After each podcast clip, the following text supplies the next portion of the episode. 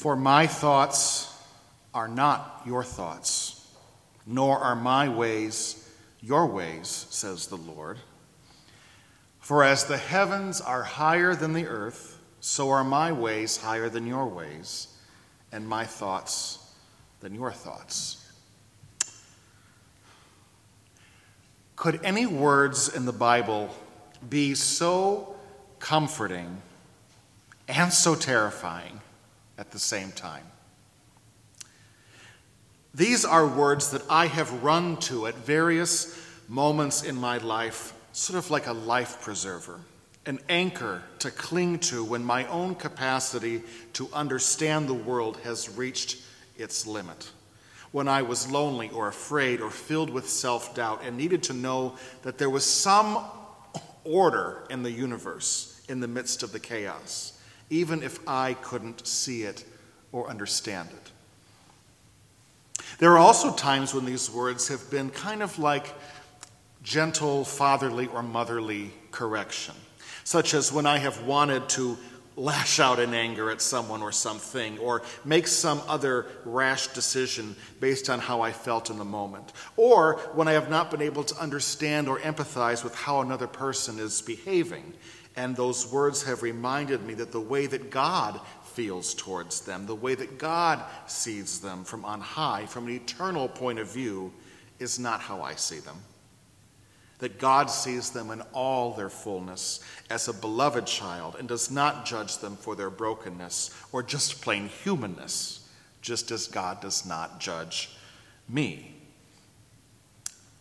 But there are also times, I will confess, when those words have felt like daggers to me, when something terrible has happened, a senseless death, an illness that cuts a life way too short, an act of abuse that scars a person for life. And those words were used in a way that felt to me like serious emotional manipulation, as if I should not feel grief or anger or moral outrage because somehow it was all part of God's plan. In that sense, which I do not believe is the true biblical sense, but which nevertheless persists as a kind of quasi-Christian wisdom these days, these words become just another version of that little aphorism, everything happens for a reason. And underneath those words, there's often the implication that the reason is somehow divine or holy. Our faith is being tested.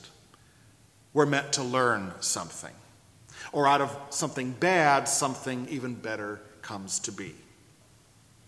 Now, I won't deny for a second that we can learn things from our suffering and grow as human beings, more compassionate, more resilient. I won't deny that we sometimes find ourselves in situations that do test our faith and our willingness to hold firm to our values. Although whether God is the one who initiates those tests is up for debate, and I would be in the no camp along with Paul in our second reading on that one. And I would never ever deny that out of death can come new life. That is, after all, the central hope and promise of the Christian faith. But all that being said, there are some things that I just cannot imagine a loving God would do on purpose. Not a God I would want to worship anyway. And I would bet that most of you, at least once in your life, have thought that too.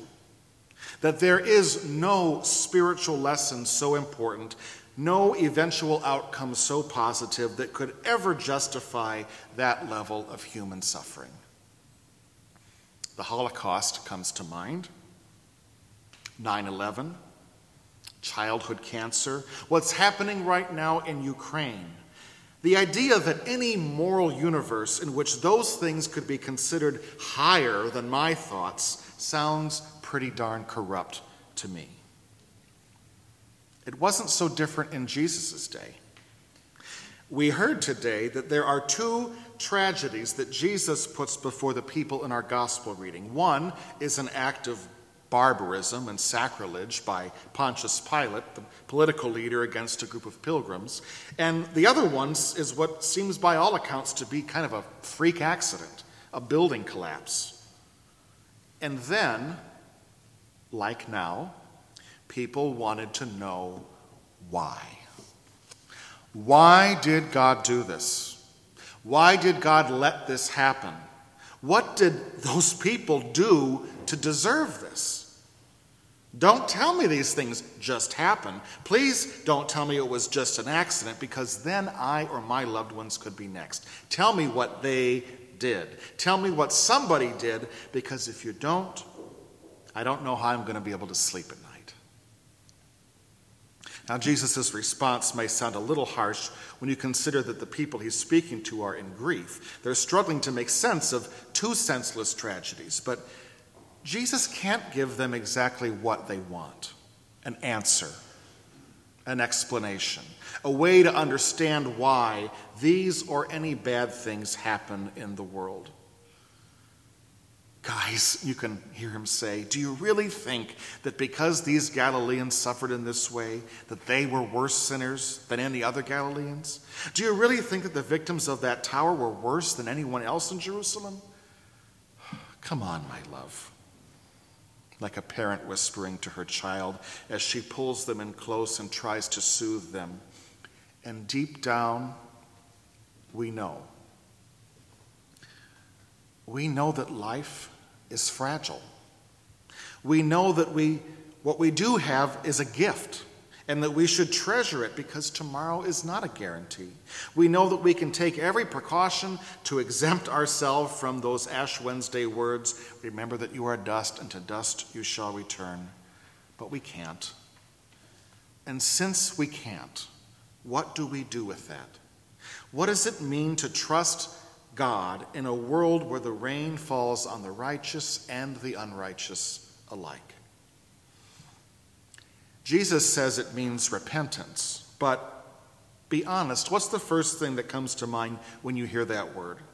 For most of us, repentance means making an account of the bad things we've done, confessing them, and then asking for forgiveness. But Jesus has just gotten done telling us that our sin, or lack thereof, doesn't tilt the scales for or against us. So repentance in this case must mean something more. Sometimes in the Bible, repentance means turning around, turning away from something harmful and toward God.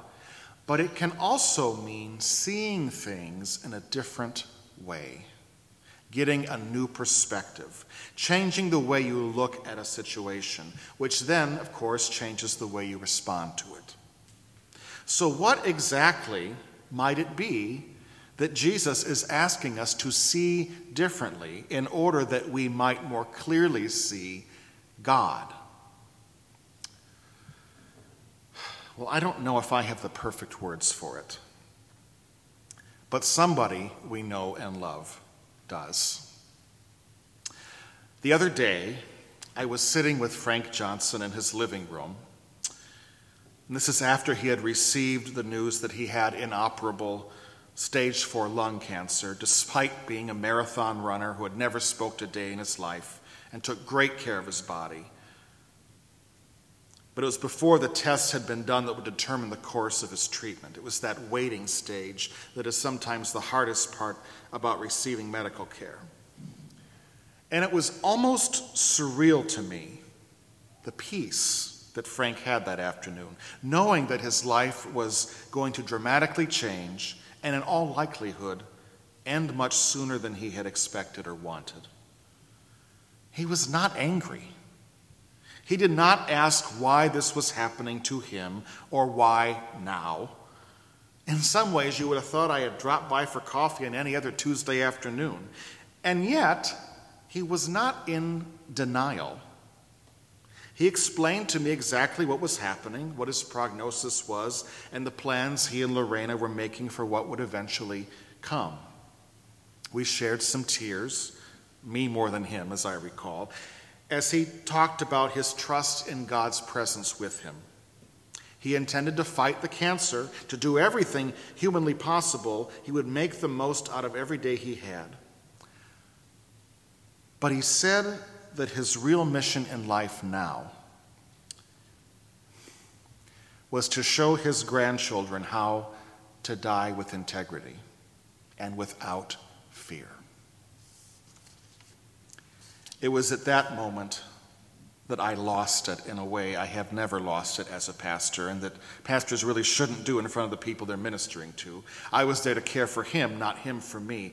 And yet what he said was so utterly gospel, so in touch with the life, death, and resurrection of Jesus that I was overwhelmed. Because that, what he was saying, beloved, is not making a good thing out of a bad thing. That is finding God in the bad thing and having such trust in God's faithfulness so as to live each day with purpose and joy. And that is only possible when our seeing, our orientation changes from God being out there somewhere, making decisions about our lives without our consent or punishing us for our mistakes, big and small, and rather seeing God with us in our suffering and death. It is seeing the ultimate revelation of God not on some mountaintop, but on the cross, bearing the burdens of the entire world, breathing out forgiveness from an unending reservoir of love. It is seeing God not as the owner of the vineyard in Jesus' little parable, who gets angry with his unproductive fig tree and wants to cut it down, but the patient gardener who would rather care for it with a little more love and attention and give it one more year, which is always this year. Now is the acceptable time, Paul reminds us. Now is the day of salvation. Beloved, a good Lent is not one where we get from Ash Wednesday to Good Friday feeling sufficiently bad about ourselves, having denied ourselves the things we enjoy and wallowed in the dust and ashes. I think a good Lent is one where we are reoriented onto the cross as the tree of life, as the eternal sign of God's presence with us in all the places where our own ways of thinking and logic and explanation no longer hold. It is when we ourselves see ourselves as branches grafted into that vine, who, although it be chopped down, still lives and grows forevermore. It is when the gardener nourishes us at this table with everything we need to bear good fruit. Such thoughts are higher than I could ever understand.